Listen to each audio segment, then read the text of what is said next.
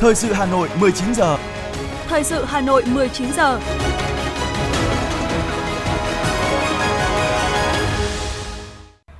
Kính chào quý vị và các bạn. Bây giờ là chương trình thời sự của Đài Phát thanh Truyền hình Hà Nội. Chương trình tối nay, thứ năm, ngày 8 tháng 12 có những nội dung chính sau đây. Thủ tướng Chính phủ Phạm Minh Chính dự khai mạc triển lãm Quốc phòng quốc tế Việt Nam 2022. Hôm nay, Hội đồng Nhân dân thành phố Hà Nội thảo luận và thông qua nhiều nghị quyết quan trọng. Hà Nội tặng danh hiệu Người tốt việc tốt năm 2022 cho 69 cá nhân trên địa bàn. Lần đầu tiên tổ chức lễ hội hoa Mê Linh. Trời rét, trẻ nhập viện do hô hấp tăng đột biến. Phần tin thế giới có những sự kiện nổi bật. Cảnh sát Tây Ban Nha tìm kiếm 12 hành khách đi máy bay bỏ trốn. Chính quyền nhiều bang tại Mỹ cấm ứng dụng TikTok và sau đây là nội dung chi tiết. Thưa quý vị và các bạn, sáng nay, Bộ Quốc phòng đã tổ chức khai mạc triển lãm Quốc phòng quốc tế Việt Nam năm 2022 tại khu vực sân bay Gia Lâm. Ghi nhận của phóng viên Ngọc Ánh tại sự kiện đặc biệt này. Phát biểu tại lễ khai mạc, Thủ tướng Chính phủ Phạm Minh Chính khẳng định, với mục đích đẩy mạnh hội nhập quốc tế, tăng cường đối ngoại quốc phòng, tăng cường lòng tin giữa Việt Nam và các nước trên thế giới, thúc đẩy hợp tác về công nghiệp quốc phòng, triển lãm quốc phòng quốc tế Việt Nam 2022 là cơ hội rất tốt để các nhà hoạch định chính sách về quốc phòng, các doanh nghiệp công nghiệp quốc phòng, an ninh gặp gỡ trao đổi, phát triển hợp tác hướng tới một thế giới hòa bình, hợp tác và phát triển thịnh vượng. Tại triển lãm, các doanh nghiệp quốc phòng trong nước và quốc tế sẽ trưng bày và giới thiệu các trang thiết bị quân sự, vũ khí, giải pháp công nghệ cho tất cả các lực lượng hải quân, lục quân, phòng không không quân, tác chiến không gian mạng, hậu cần và kỹ thuật. Đây là biểu tượng cho lòng tin, mối quan hệ hữu nghị, hợp tác và phát triển là tình cảm đầy ý nghĩa của bạn bè quốc tế dành cho đất nước, con người và quân đội nhân dân Việt Nam anh hùng, luôn thể hiện sự chân thành, trách nhiệm với bạn bè quốc tế. Thủ tướng khẳng định Việt Nam thực hiện đường lối đối ngoại độc lập, tự chủ, đa dạng hóa, đa phương hóa, là bạn bè tốt, là đối tác tin cậy và là thành viên có trách nhiệm của cộng đồng quốc tế, hợp tác vì hòa bình và phát triển bình đẳng, cùng có lợi, tuân thủ hiến trương Liên Hợp Quốc, tôn trọng độc lập chủ quyền toàn vẹn lãnh thổ, không can thiệp vào công việc nội bộ của nhau, góp phần vào sự nghiệp hòa bình, độc lập dân tộc, dân chủ và tiến bộ xã hội trên toàn thế giới. Hợp tác công nghiệp quốc phòng và đặc biệt là triển lãm quốc phòng quốc tế năm 2022 sẽ mở ra các cơ hội hợp tác cùng tìm hiểu, nghiên cứu xu hướng phát triển của trang bị kỹ thuật công nghiệp quốc phòng an ninh trên thế giới. Đa dạng hóa các kênh mua sắm tiếp nhận chuyển giao công nghệ của nước ngoài và sản xuất trang bị khí tài hậu cần đáp ứng cho lực lượng vũ trang các nước để phục vụ nhu cầu bảo vệ tổ quốc bảo vệ nhân dân trước những thách thức an ninh truyền thống và an ninh phi truyền thống Phát biểu tại buổi lễ, Đại tướng Phan Văn Giang, Bộ trưởng Bộ Quốc phòng nhấn mạnh, Đảng, Nhà nước Việt Nam chủ trương xây dựng tiềm lực quốc phòng đủ mạnh để tăng cường khả năng bảo vệ Tổ quốc, bảo vệ vững chắc độc lập, chủ quyền, toàn vẹn lãnh thổ, lợi ích quốc gia, dân tộc, đồng thời thực hiện trách nhiệm nghĩa vụ quốc tế cao cả. Quân đội Nhân dân Việt Nam mong muốn đẩy mạnh hội nhập quốc tế và hợp tác quốc phòng với tất cả các nước, nhất là trong lĩnh vực công nghiệp quốc phòng. Vì mục đích hòa bình, chúng tôi hy vọng triển lãm sẽ mang lại cơ hội tốt để các nhà nghiên cứu sản xuất quốc phòng và các cơ quan đơn vị,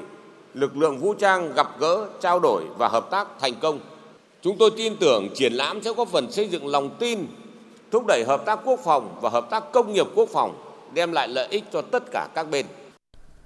Triển lãm Quốc phòng quốc tế Việt Nam 2022 có sự tham gia của 170 đơn vị doanh nghiệp đến từ 30 quốc gia trên thế giới, trưng bày các phương tiện chiến đấu, giải pháp công nghệ vũ khí, trang bị sử dụng cho lực lượng hải quân, lục quân, phòng không không quân, tác chiến không gian mạng và các trang thiết bị hậu cần kỹ thuật. Trong khuôn viên triển lãm, ban tổ chức cũng bố trí khu vực không gian văn hóa, không gian ẩm thực, khu vực trưng bày kinh tế quốc phòng trong kỷ nguyên công nghệ số để trưng bày các mốc son tiêu biểu của quân đội nhân dân Việt Nam trong từng giai đoạn lịch sử gắn với phát triển kinh tế xã hội, kết nối với triển lãm không gian mạng, triển lãm quốc phòng quốc tế Việt Nam 2022 diễn ra từ ngày 8 đến ngày 10 tháng 12 năm 2022.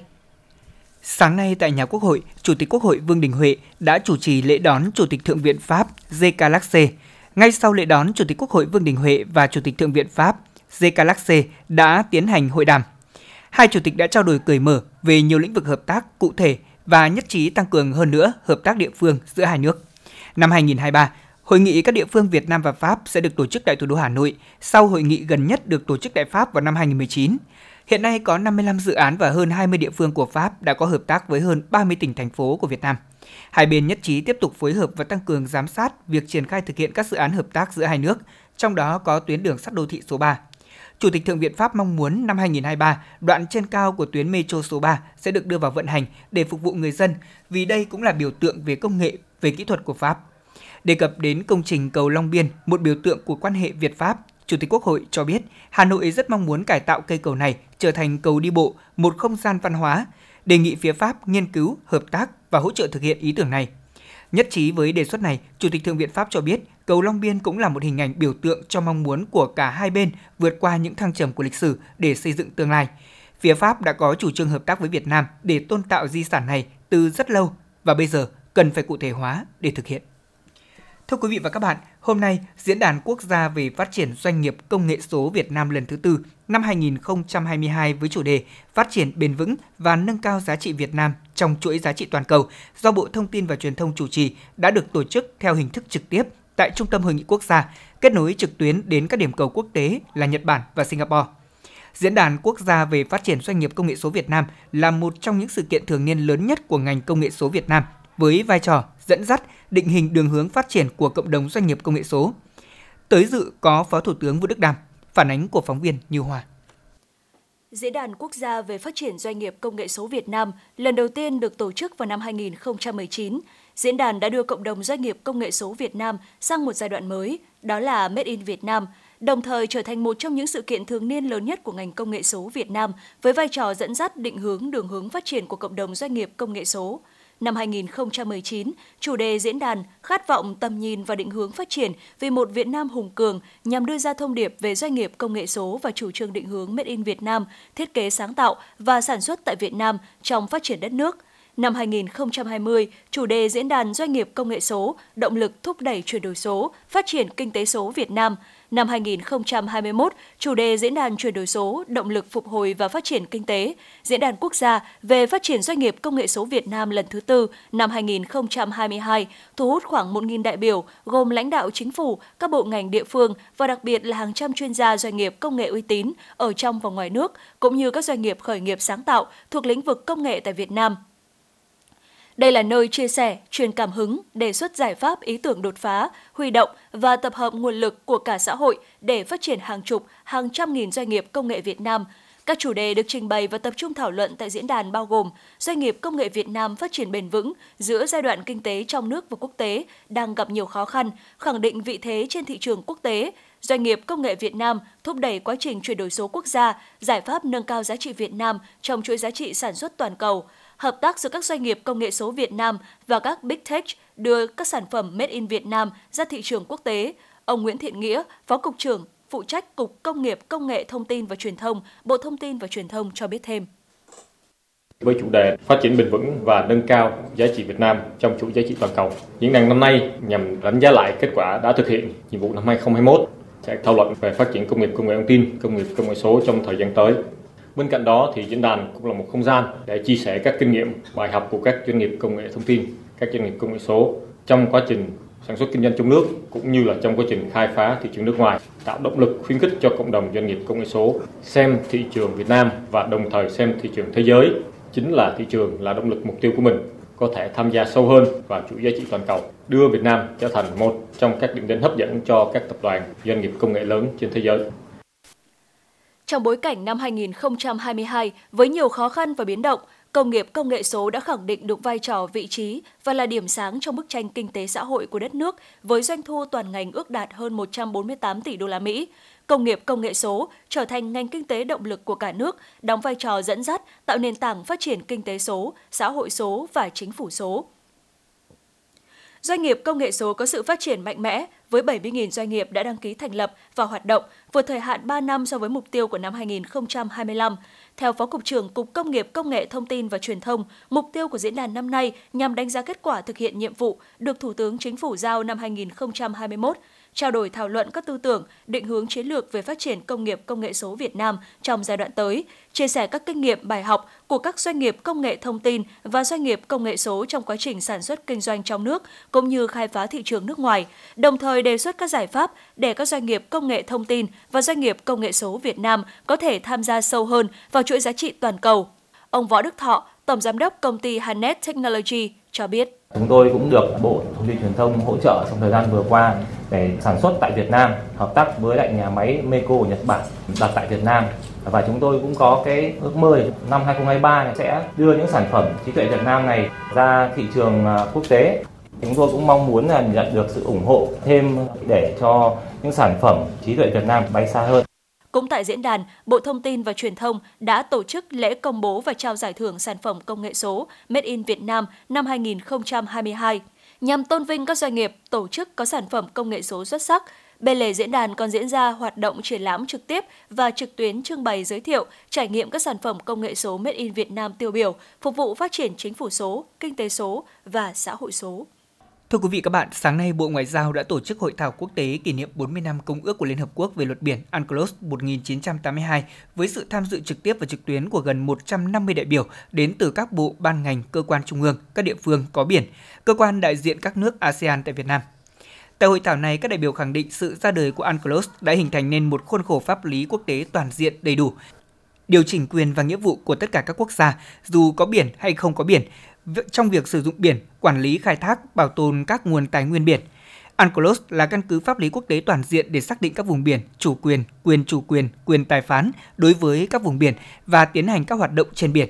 Đồng thời, UNCLOS cũng quy định cơ chế giải quyết tranh chấp bắt buộc nhằm giải quyết hòa bình các tranh chấp nảy sinh giữa các quốc gia có liên quan tới giải thích và áp dụng UNCLOS.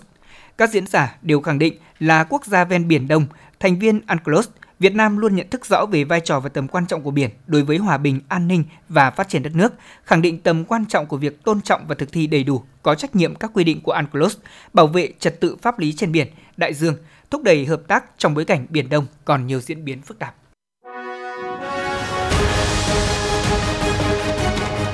Thời sự Hà Nội, nhanh, chính xác, tương tác cao. Thời sự Hà Nội, nhanh, chính xác, tương tác cao.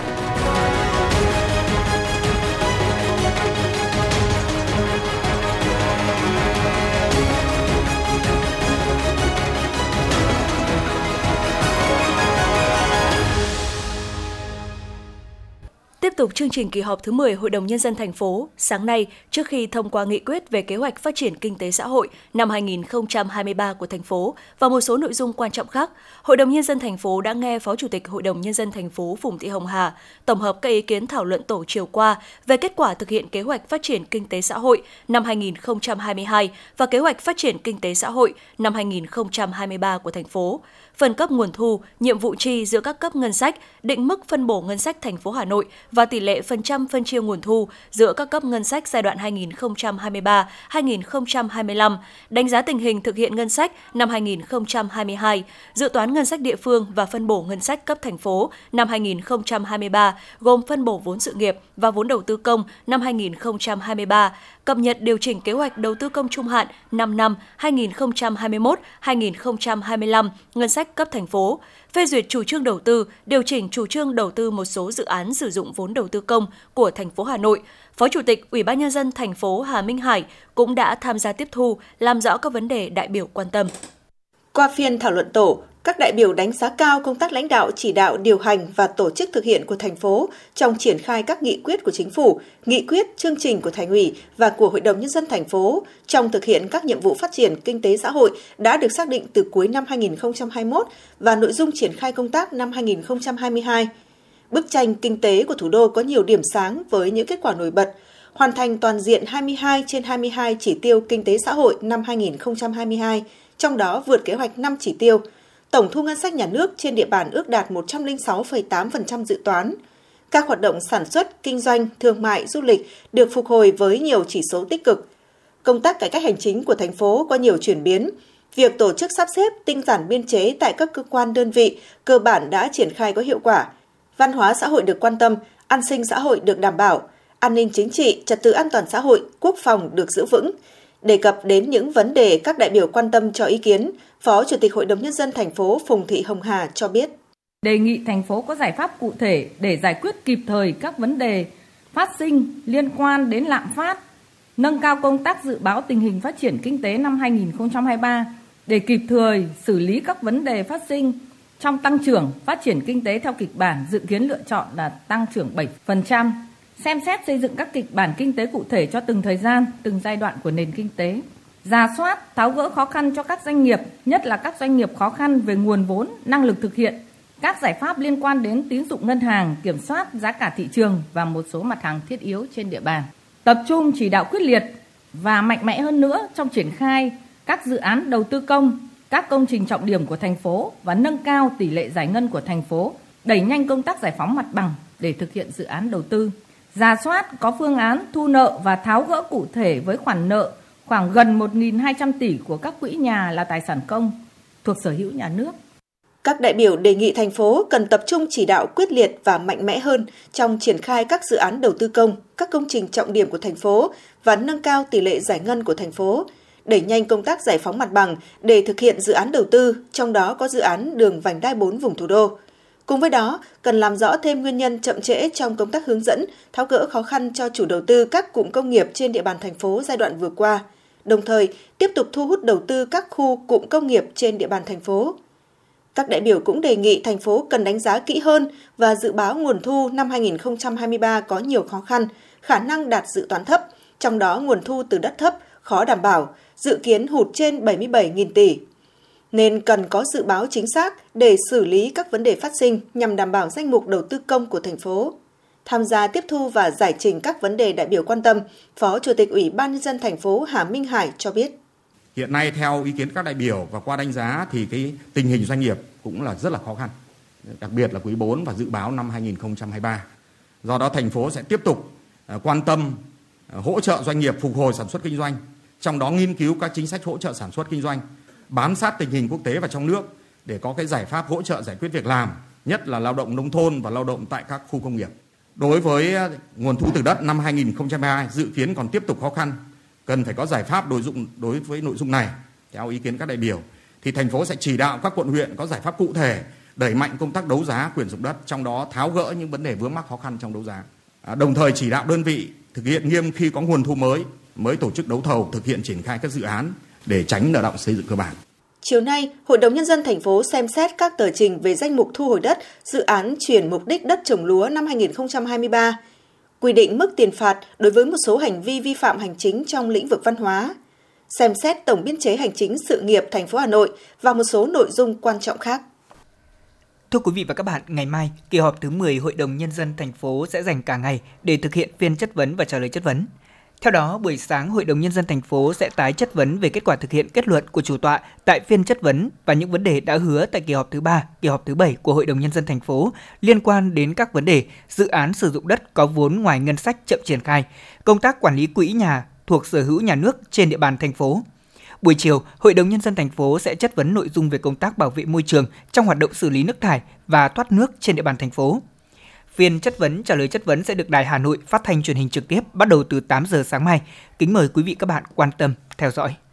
Theo quyết định, Chủ tịch Ủy ban nhân dân thành phố tặng danh hiệu Người tốt việc tốt năm 2022 cho 69 cá nhân trên địa bàn Hà Nội. Trong đó, huyện Đan Phượng có 13 cá nhân, huyện Thanh Trì 10 cá nhân, Phú Xuyên 5 cá nhân, các quận huyện Tây Hồ, Mê Linh, Sóc Sơn mỗi địa phương có 4 cá nhân, các quận huyện Hai Bà Trưng, Ba Vì mỗi địa phương có 3 cá nhân, các quận huyện Nam Từ Liêm, Ứng Hòa mỗi địa phương có 2 cá nhân, các quận Hoàn Kiếm và Hoàng Mai mỗi địa phương có 1 cá nhân được tặng danh hiệu Người tốt việc tốt khối các sở ban ngành, Sở Kế hoạch và Đầu tư Hà Nội, Tổng công ty Du lịch Hà Nội, mỗi đơn vị có 4 cá nhân, Ban Nội chính Thành ủy Hà Nội 3 cá nhân, Sở Giao thông Vận tải Hà Nội 2 cá nhân, Quỹ đầu tư phát triển thành phố Hà Nội, Viện Quy hoạch xây dựng Hà Nội, Hội luật gia thành phố Hà Nội, Trường Cao đẳng Thương mại và Du lịch Hà Nội, mỗi đơn vị có một cá nhân được tặng danh hiệu Người tốt việc tốt.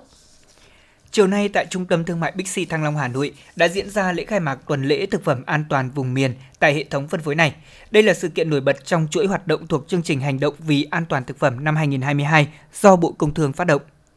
Tuần lễ thực phẩm an toàn vùng miền nhằm giới thiệu kết nối sản phẩm thực phẩm an toàn của các địa phương tới các doanh nghiệp sản xuất, kinh doanh thực phẩm, các đối tác kinh doanh tiềm năng và người tiêu dùng thủ đô. Tại lễ khai mạc, các nhà phân phối đã chia sẻ kinh nghiệm, cách làm nhằm hỗ trợ các cơ sở sản xuất và các hộ nông dân đưa thực phẩm an toàn vào các hệ thống phân phối. Người tiêu dùng có cơ hội được tham quan trải nghiệm khu trưng bày thực phẩm an toàn vùng miền cùng những hoạt động giao lưu, tương tác trực tiếp với các doanh nghiệp và nhà cung ứng, cùng tham gia chương trình tìm hiểu về thực phẩm an toàn, hướng tới mục tiêu xây dựng ý thức cộng đồng về an toàn thực phẩm, tăng cường kết nối, hỗ trợ hiệu quả chuỗi cung ứng thực phẩm an toàn. Tuần lễ thực phẩm an toàn vùng miền tại Bixi Thăng Long sẽ kết thúc vào ngày 12 tháng 12. Sở Công Thương Hà Nội vừa tổ chức lễ cắt băng vận hành điểm giới thiệu và bán sản phẩm ô cốp tại xã Bắc Sơn, huyện Sóc Sơn, nâng số điểm bán sản phẩm ô cốp trên địa bàn thành phố lên 65 điểm, thực hiện chương trình mỗi xã một sản phẩm ô cốp trong giai đoạn từ 2019 2022, Sóc Sơn đã triển khai nhiều giải pháp từ hỗ trợ nông dân quy hoạch vùng sản xuất, áp dụng khoa học kỹ thuật đến các thủ tục pháp lý chứng nhận, đăng ký nhãn hiệu sở hữu tập thể. Đến nay, đã có 76 sản phẩm được công nhận ô cốp, trong đó có 66 sản phẩm đạt 4 sao và 10 sản phẩm đạt 3 sao. Cùng với 21 sản phẩm tiềm năng, huyện Sóc Sơn phấn đấu đến hết năm 2022 sẽ có 98 sản phẩm ô cốp với 8 điểm bán điểm giới thiệu và bán sản phẩm ô cốp tại Hợp tác xã Nông Lâm nghiệp Bắc Sơn là một trong những điểm được mở nhằm thu hút khách hàng, tăng cường giao thương, phát triển du lịch sinh thái cũng như doanh thu đáp ứng nhu cầu người dân, nhất là trong dịp Tết Nguyên đán đang đến gần. Thưa quý vị các bạn, trong khuôn khổ các hoạt động của lễ hội Hoa Mê Linh 2022, sáng nay tại khu vực đền Mê Linh, huyện Mê Linh, ban tổ chức lễ hội đã có buổi gặp gỡ giao lưu cùng với đoàn đại sứ Hoa hậu du lịch thế giới. Đây là cơ hội để quảng bá cho du lịch của Hoa Mê Linh và các sản phẩm ô cốp của huyện, không chỉ trong nước mà cả bạn bè quốc tế cùng biết đến. Ghi nhận của phóng viên Kim Xuyến có mặt tại sự kiện vào sáng nay. Đây là sự kiện nằm trong chuỗi hoạt động ý nghĩa nhằm quảng bá lan tỏa hình ảnh các di sản văn hóa của Việt Nam nói chung – huyện Mê Linh nói riêng tới bạn bè quốc tế tại cuộc thi Hoa hậu du lịch thế giới năm 2022. Sau khi thực hành nghi lễ dân hương tại đền thờ Hai Bà Trưng, các đại sứ Hoa hậu du lịch thế giới tham gia thưởng lãm hoa tại lễ hội Hoa Mê Linh và quay phim chụp ảnh với người dân, khách du lịch nhằm quảng bá hình ảnh của khu di tích lịch sử quốc gia đặc biệt đền Hai Bà Trưng cũng như lan tỏa lễ hội Hoa Mê Linh. Tại đây, Hoa hậu Tin Tin đến từ Trung Quốc đã bày tỏ sự ngưỡng mộ của mình trước vẻ đẹp rực rỡ sắc màu của các loại hoa mê linh. Chia sẻ với phóng viên, Hoa hậu Tin Tin cho biết. 感觉非常好，这边的花都非常的新鲜，然后我在国内都很少见这么多种类的花，所以我觉得这边是非常新奇的，对于我来讲。嗯，会的，会的，我会跟他们宣传越南这边花朵非常的鲜艳，然后种类非常的多，然后人民非常热情，景点也非常的值得一来。对。Tôi đến từ Trung Quốc, tôi cảm thấy Mê Linh rất là đẹp, Không khí tốt, ừ, thời tiết thoải mái, thì người dân cũng rất thân thiện đấy, rất hiền. Ồ, sau khi về nữa phải làm một cái quảng cáo cho Mê thì hoa rất là đẹp, thì người dân ở bên này rất là thân thiện đấy, hiền. Họ cũng hoan nghênh người Trung Quốc ra Việt Nam đi du lịch tham quan. Nếu có cơ hội vào Mê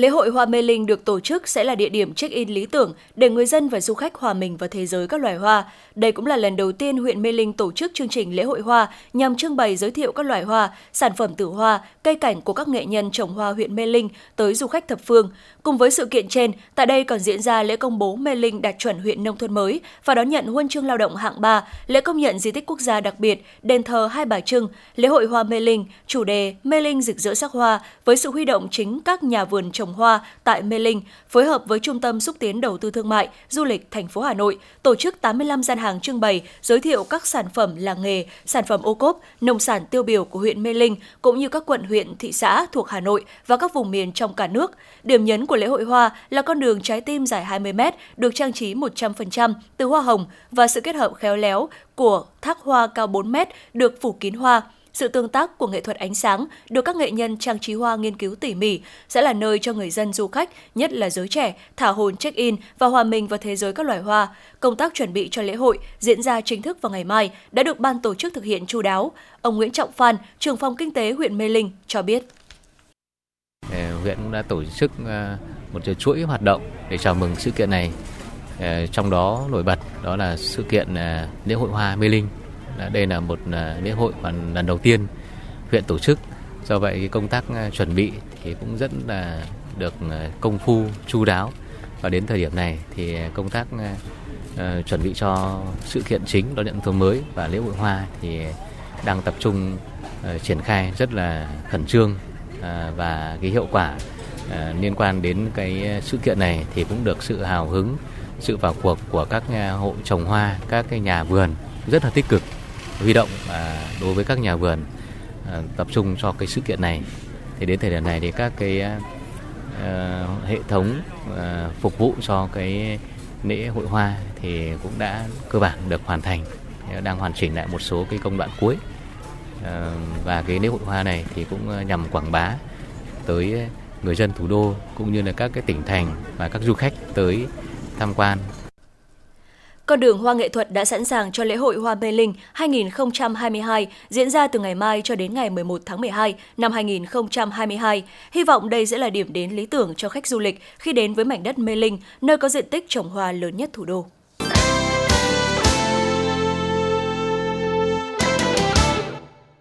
Chương trình thời sự xin được tiếp tục với những thông tin kinh tế. Thưa quý vị các bạn, sáng nay, Bộ trưởng Bộ Công Thương Nguyễn Hồng Diên đã chủ trì hội nghị công tác chuẩn bị Tết và bình ổn thị trường dịp cuối năm 2022 và Tết Nguyên đán Quý Mão 2023. Ngoài đảm bảo nguồn cung với các nhóm hàng hóa thiết yếu để phục vụ nhu cầu tiêu dùng Tết tăng cao, từ tháng trước thì Bộ Công Thương đã chỉ đạo các doanh nghiệp tăng nhập khẩu xăng dầu và tăng công suất tại hai nhà máy ở trong nước.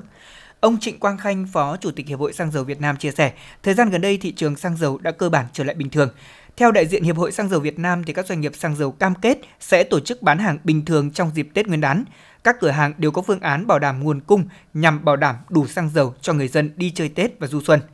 Còn bà Vũ Thị Hậu, Chủ tịch Hiệp hội các nhà bán lẻ Việt Nam cũng cho biết các đơn vị bán lẻ đã lên kế hoạch chuẩn bị hàng Tết Nguyên đán cách đây 3 tháng. Hiện nay thì các đơn vị đang tích cực tăng lượng hàng về các kho, đảm bảo đủ nguồn cung để phục vụ cho nhu cầu của người dân. Tại hội nghị, Bộ trưởng Bộ Công Thương Nguyễn Hồng Diên đánh giá các địa phương hiệp hội doanh nghiệp đã có sự chủ động trong việc chuẩn bị hàng hóa phục vụ Tết Nguyên đán Quý Mão năm 2023. Để đáp ứng nhu cầu của người dân trong dịp Tết, Bộ trưởng Nguyễn Hồng Diên đề nghị Bộ Nông nghiệp và Phát triển nông thôn chỉ đạo ngành nông nghiệp các địa phương có kế hoạch đẩy mạnh sản xuất, bảo đảm cân đối cung cầu các mặt hàng lương thực thực phẩm để ổn định giá cả, đồng thời phối hợp với các cơ quan chức năng kiểm soát các hoạt động buôn bán vận chuyển gia súc gia cầm và các sản phẩm liên quan, nhất là tại các cửa khẩu đường mòn lối mở, khu vực biên giới, Bộ trưởng Nguyễn Hồng Diên cũng lưu ý tới mặt hàng thịt lợn để phục vụ nhu cầu người dân trong thời gian trước, trong và sau Tết Nguyên đán. Sáng nay tại Hà Nội đã diễn ra lễ ký kết biên bản ghi nhớ hợp tác giữa Tổng cục Quản lý thị trường Bộ Công Thương và tổ chức doanh nghiệp Comparative Learning SNB UA tại khu vực châu Á Thái Bình Dương về việc phối hợp đấu tranh chống hàng giả, xâm phạm quyền sở hữu trí tuệ. Sự kiện nhằm nâng cao hiệu quả công tác kiểm tra giám sát thị trường và phát hiện xử lý kịp thời những hành vi sản xuất, tàng trữ, vận chuyển, buôn bán hàng giả, hàng xâm phạm quyền sở hữu trí tuệ theo quy định của pháp luật hiện hành của Việt Nam.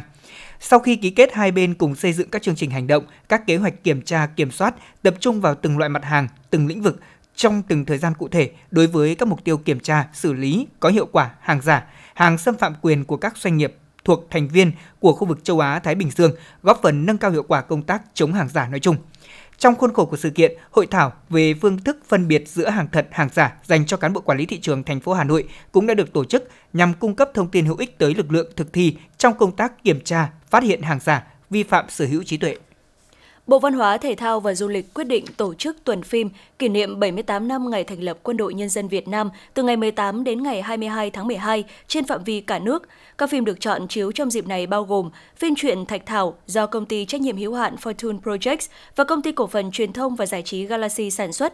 phim tài liệu Cha tôi và đồng đội và Kẻ thù của tôi, bạn của tôi do hãng phim tài liệu và khoa học Trung ương sản xuất, phim hoạt hình Chiến binh mèo mũi đỏ do hãng phim hoạt hình Việt Nam sản xuất. Bộ Văn hóa, Thể thao và Du lịch giao Cục Điện ảnh chủ trì phối hợp với các đơn vị sản xuất, các sở văn hóa và thể thao, văn hóa thể thao và du lịch, văn hóa thông tin thể thao và du lịch, trung tâm phát hành phim và chiếu bóng, trung tâm điện ảnh, trung tâm văn hóa điện ảnh, trung tâm văn hóa nghệ thuật, trung tâm văn hóa các tỉnh thành phố trực thuộc trung ương tổ chức tuần phim. Việc tổ chức tuần phim chỉ được thực hiện tại các địa phương khi tình hình dịch bệnh COVID-19 đã được kiểm soát an toàn và phải tuân thủ theo các quy định về phòng chống dịch bệnh do Bộ Y tế ban hành.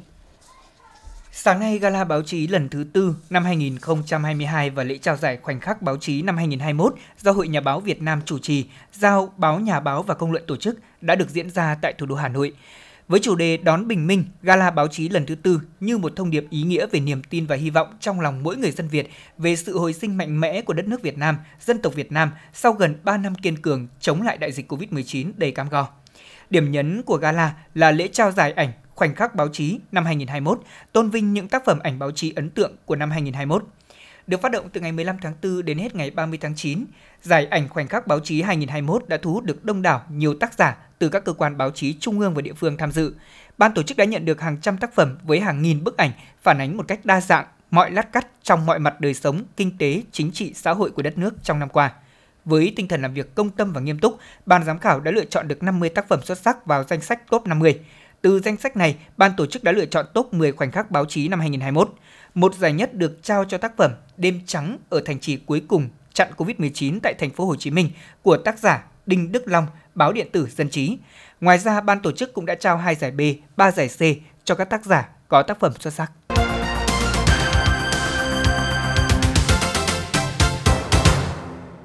Mời quý vị và các bạn nghe tiếp phần tin. Tọa đàm chính sách xã hội Việt Nam đến năm 2030, tầm nhìn đến năm 2045 đã diễn ra tại Hà Nội vào sáng nay. Tại tọa đàm, Bộ trưởng Bộ Lao động Thương binh và Xã hội Đào Ngọc Dung chia sẻ về định hướng của Việt Nam trong thời gian sắp tới với việc đặt con người là trung tâm của quá trình phát triển, đảm bảo chính sách xã hội phải được xây dựng và triển khai thực hiện hài hòa, đồng bộ với phát triển kinh tế. Xác định đầu tư cho con người cho chính sách xã hội là đầu tư cho phát triển nhằm đạt được mục tiêu phát triển nhanh và bền vững. Tọa đàm là sự kiện quan trọng lần đầu tiên được tổ chức nhằm thúc đẩy hợp tác giữa Bộ Lao động Thương binh và Xã hội và các cơ quan Liên Hợp Quốc trong các lĩnh vực quản lý của Bộ, tập trung thảo luận chia sẻ định hướng chiến lược quản lý và phát triển xã hội đối với Việt Nam, góp phần thực hiện thành công các mục tiêu phát triển bền vững, không ai bị bỏ lại phía sau trong quá trình Việt Nam trở thành nước công nghiệp hiện đại, thu nhập trung bình cao vào năm 2030 và trở thành nước phát triển thu nhập cao vào năm 2045. Sự kiện này là dịp để Bộ Lao động Thương binh và Xã hội và các cơ quan Liên Hợp Quốc,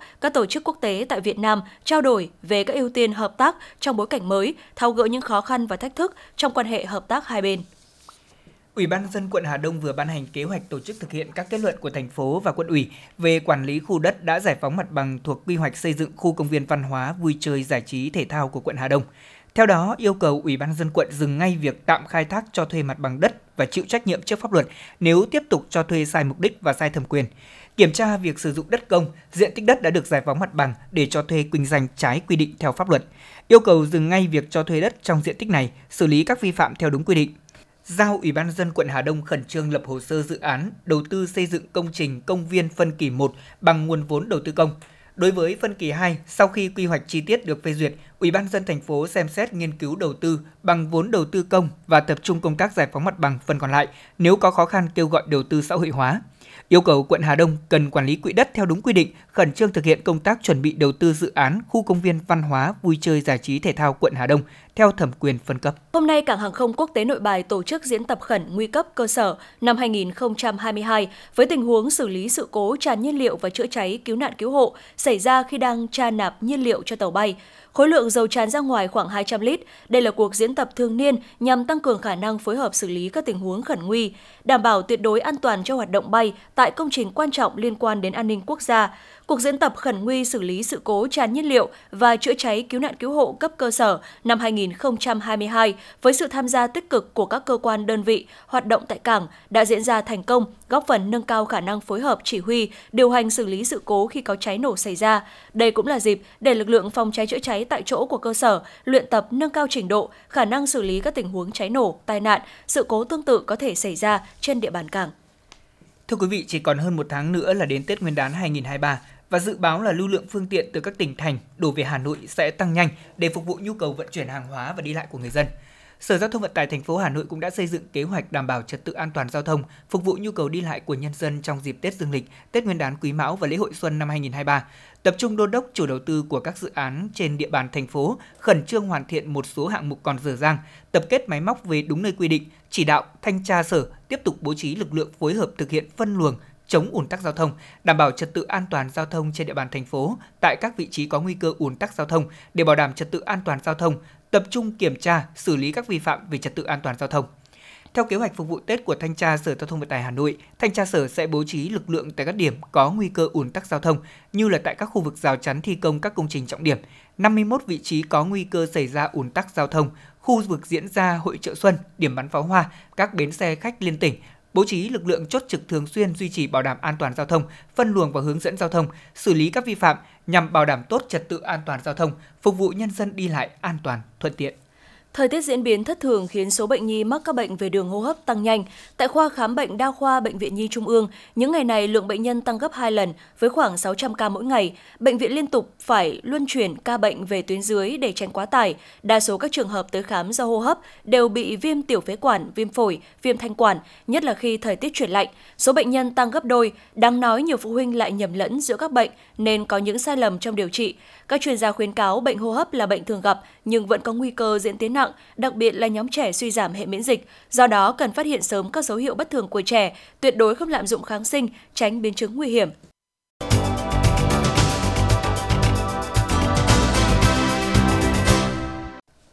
Quý vị các bạn đang nghe chương trình thời sự của Đài Phát thanh Truyền hình Hà Nội. Phần tin thế giới sẽ tiếp nối chương trình hôm nay. Ủy ban châu Âu vừa đề xuất gói trừng phạt thứ 9 đối với Nga. Động thái trên có thể khiến gia tăng căng thẳng trong quan hệ giữa Nga và phương Tây. Gói trừng phạt thứ 9 này bao gồm việc bổ sung gần 200 cá nhân và thực thể vào danh sách, trong đó có các lực lượng vũ trang, công ty công nghiệp quốc phòng và ba ngân hàng của Nga. Ủy ban châu Âu đề xuất cấm giao dịch hoàn toàn với ngân hàng phát triển khu vực Nga. Chủ tịch Ủy ban châu Âu tuyên bố việc áp dụng 8 gói trừng phạt đến nay thể hiện quan điểm cứng rắn của Liên minh châu Âu muốn gia tăng áp lực đối với Nga. Ủy ban cũng đang đề xuất các biện pháp trừng phạt kinh tế tiếp theo đối với lĩnh vực khai khoáng và năng lượng của Nga, trong đó có lệnh cấm đầu tư khai khoáng mới ở Nga. Theo quy định để có hiệu lực, đề xuất này phải được Hội đồng châu Âu và Nghị viện châu Âu thông qua. Đại hội đồng Liên Hợp Quốc đã thông qua 4 dự thảo nghị quyết nhằm cải thiện bộ máy cứu trợ nhân đạo đang gặp khó khăn trong việc hỗ trợ gần 400 triệu người đối mặt với khủng hoảng nghiêm trọng trên thế giới khi thông qua nghị quyết tăng cường phối hợp hỗ trợ nhân đạo khẩn cấp của Liên Hợp Quốc, Đại hội đồng tái khẳng định các nguyên tắc của nghị quyết 46 trên 182 mang tính bước ngoặt, trong đó khuyến khích cộng đồng quốc tế hỗ trợ các quốc gia thành viên chuẩn bị ứng phó với các thảm họa. Nghị quyết cũng khuyến khích việc phát triển các hệ thống cảnh báo đa nguy cơ và ghi nhận thành tích của khung tham chiếu ngôn ngữ chung châu Âu. Trong khi đó, với nghị quyết hợp tác quốc tế về hỗ trợ nhân đạo trong lĩnh vực thiên tai, từ cứu trợ đến phát triển, Hội nghị ghi nhận mối quan hệ giữa ứng phó khẩn cấp, phục hồi và phát triển, cũng như sự cần thiết phải đảm bảo quá trình chuyển đổi xuân sẻ giữa ba giai đoạn. Theo các điều khoản của nghị quyết, hỗ trợ người dân Palestine, Hội đồng nhấn mạnh tầm quan trọng của hỗ trợ khẩn cấp và nhân đạo ở giải Gaza và sự cần thiết phải thúc đẩy tái thiết khu vực này. Thưa quý vị, một triển lãm đang diễn ra tại Mỹ với nội dung kể lại những câu chuyện đau thương thông qua những vật dụng cá nhân mà người vượt biên bỏ lại trên đường hàng nghìn người vượt biên đã thiệt mạng khi thực hiện hành trình nhiều bất chắc của mình để nhập cư trái phép vào Mỹ. Các câu chuyện về người vượt biên vào Mỹ, nhưng triển lãm cũng gợi lên những liên tưởng mạnh mẽ về người di cư, mang giấc mơ vượt biên vào những đất nước ở nhiều nơi trên thế giới. Giới chức Tây Ban Nha cho biết cảnh sát nước này đang tìm kiếm 12 hành khách trốn khỏi máy bay vào ngày 7 tháng 12 sau sự cố được cho là tình huống y tế giả, buộc máy bay hạ cánh khẩn cấp tại sân bay El Prat, Barcelona. Số người này nằm trong nhóm 28 người đi trên chuyến bay của hãng Pegasus Airlines từ Casablanca, Maroc đến Istanbul, Thổ Nhĩ Kỳ đã tìm cách bỏ trốn sau khi máy bay hạ cánh lúc sáng sớm ở Barcelona. Đây là lần thứ hai xảy ra vụ việc kiểu này trong hơn một năm qua.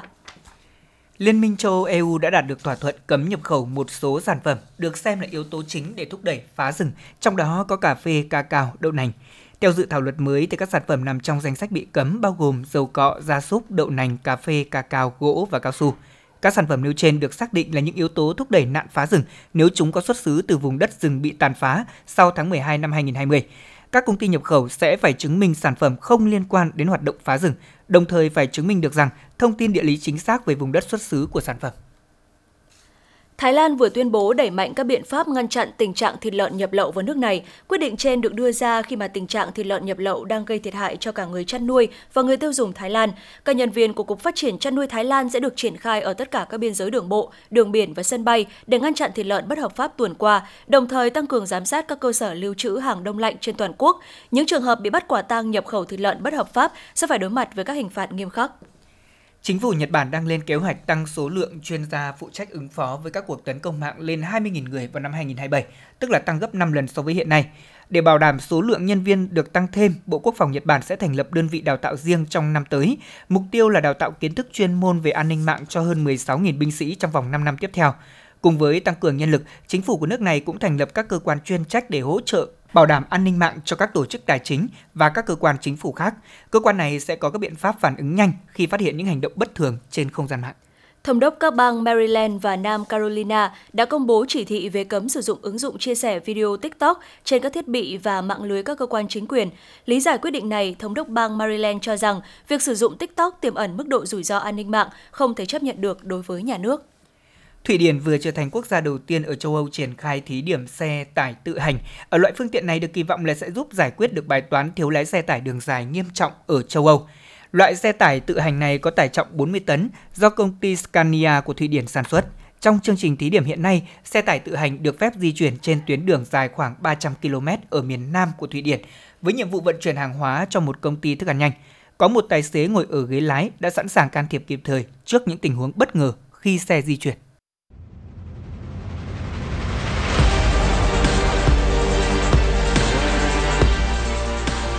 Bản tin thể thao. Bản tin thể thao.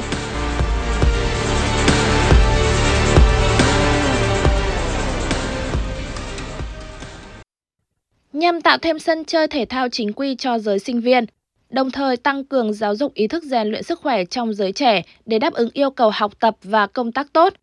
Báo Thanh niên phối hợp cùng Trung ương Hội Sinh viên Việt Nam và Liên đoàn bóng đá Việt Nam tổ chức giải bóng đá thanh niên sinh viên Việt Nam lần thứ nhất năm 2023 được VFF thống nhất đưa vào hệ thống thi đấu quốc gia của các giải đấu ngoài chuyên nghiệp. Giải bóng đá thanh niên sinh viên Việt Nam chính thức khởi động sau lễ công bố. Ban tổ chức sẽ căn cứ vào số lượng đăng ký của các đội bóng sinh viên từ các trường đại học, cao đẳng trên toàn quốc để công bố điều lệ giải và quyết định về phương thức thi đấu vòng loại, dự kiến diễn ra trong tháng 2 2023. Vòng chung kết giải dự kiến được tổ chức trong tháng 3 2023 tại thành phố Hồ Chí Minh với 12 đội bóng tham dự và thi đấu theo thể thức như các giải đấu U19, và U21 quốc gia hiện hành. Tại buổi lễ công bố giải, ban tổ chức đã ký kết hợp tác thỏa thuận tổ chức giải trong vòng 5 năm với VFF. Ít ngày sau khi Bỉ bị loại ở World Cup 2022, tiền vệ Eden Hazard đã nói lời giã từ sự nghiệp quốc tế. Eden Hazard được gọi lên tuyển Bỉ vào năm 2008. Sau hơn 14 năm gắn bó, cầu thủ sinh năm 91 ra sân 126 trận, ghi được 33 bàn thắng trên mọi đấu trường cho Quỷ Đỏ. Eden Hazard là một trong những cầu thủ thuộc thế hệ vàng của Bỉ, nhưng thành tích của lứa cầu thủ này tốt nhất chỉ ở hạng 3 vòng chung kết World Cup 2018. Ở vòng chung kết World Cup 2022, Bỉ thi đấu không tốt và bị loại từ vòng bảng. Cá nhân Eden Hazard được ra sân 3 trận với tổng thời lượng 126 phút, không ghi được bàn thắng và không có đường kiến tạo nào. Thay tướng nhưng không đổi vận, huấn luyện Hansi Flick vẫn đi vào vết xe đổ của Joachim Löw khi khiến Đức có lần thứ hai liên tiếp không vượt qua vòng bảng World Cup. Hiện Flick đang đứng trước sức ép lớn buộc phải từ chức, đặc biệt là sau khi giám đốc đội tuyển Oliver Bierhoff nộp đơn xin nghỉ vào thứ hai vừa qua.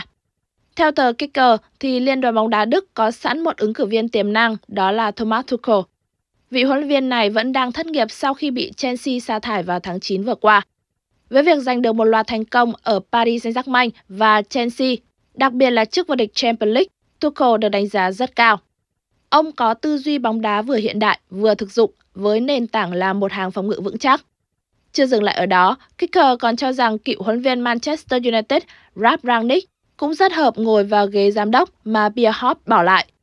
Rangnick lần đầu gặp Tuchel vào năm 1997 tại câu lạc bộ Ulm và hình thành mối quan hệ thân thiết từ ngày đó. Dự báo thời tiết đêm ngày 8 tháng 12 và ngày 9 tháng 12 năm 2022, khu vực Hà Nội nhiều mây có mưa vài nơi, gió đông bắc cấp 2 cấp 3 trời rét, nhiệt độ thấp nhất từ 15 đến 17 độ, nhiệt độ cao nhất từ 18 đến 21 độ. Phía Tây Bắc Bộ nhiều mây có mưa vài nơi, gió nhẹ, trời rét, có nơi rét đậm rét hại, nhiệt độ thấp nhất từ 14 đến 17 độ, có nơi dưới 13 độ, nhiệt độ cao nhất từ 19 đến 22 độ. Riêng khu Tây Bắc có nơi 24 đến 26 độ. Phía Đông Bắc Bộ nhiều mây có mưa vài nơi, gió Đông Bắc cấp 2 cấp 3 trời rét, vùng núi có nơi rét đậm rét hại, nhiệt độ thấp nhất từ 14 đến 17 độ, vùng núi 11 đến 14 độ, vùng núi cao có nơi dưới 9 độ, nhiệt độ cao nhất từ 18 đến 21 độ, vùng núi có nơi dưới 17 độ. Quý vị và các bạn vừa nghe chương trình thời sự của Đài Phát thanh Truyền hình Hà Nội, chỉ đạo nội dung Nguyễn Kim Khiêm, chỉ đạo sản xuất Nguyễn Tiến Dũng, tổ chức sản xuất Vương Truyền. Chương trình do biên tập viên Thùy Trì, các phát thành viên Lê Thông Thu Minh cùng kỹ thuật viên Mạnh Thắng phối hợp thực hiện. Xin chào tạm biệt và hẹn gặp lại.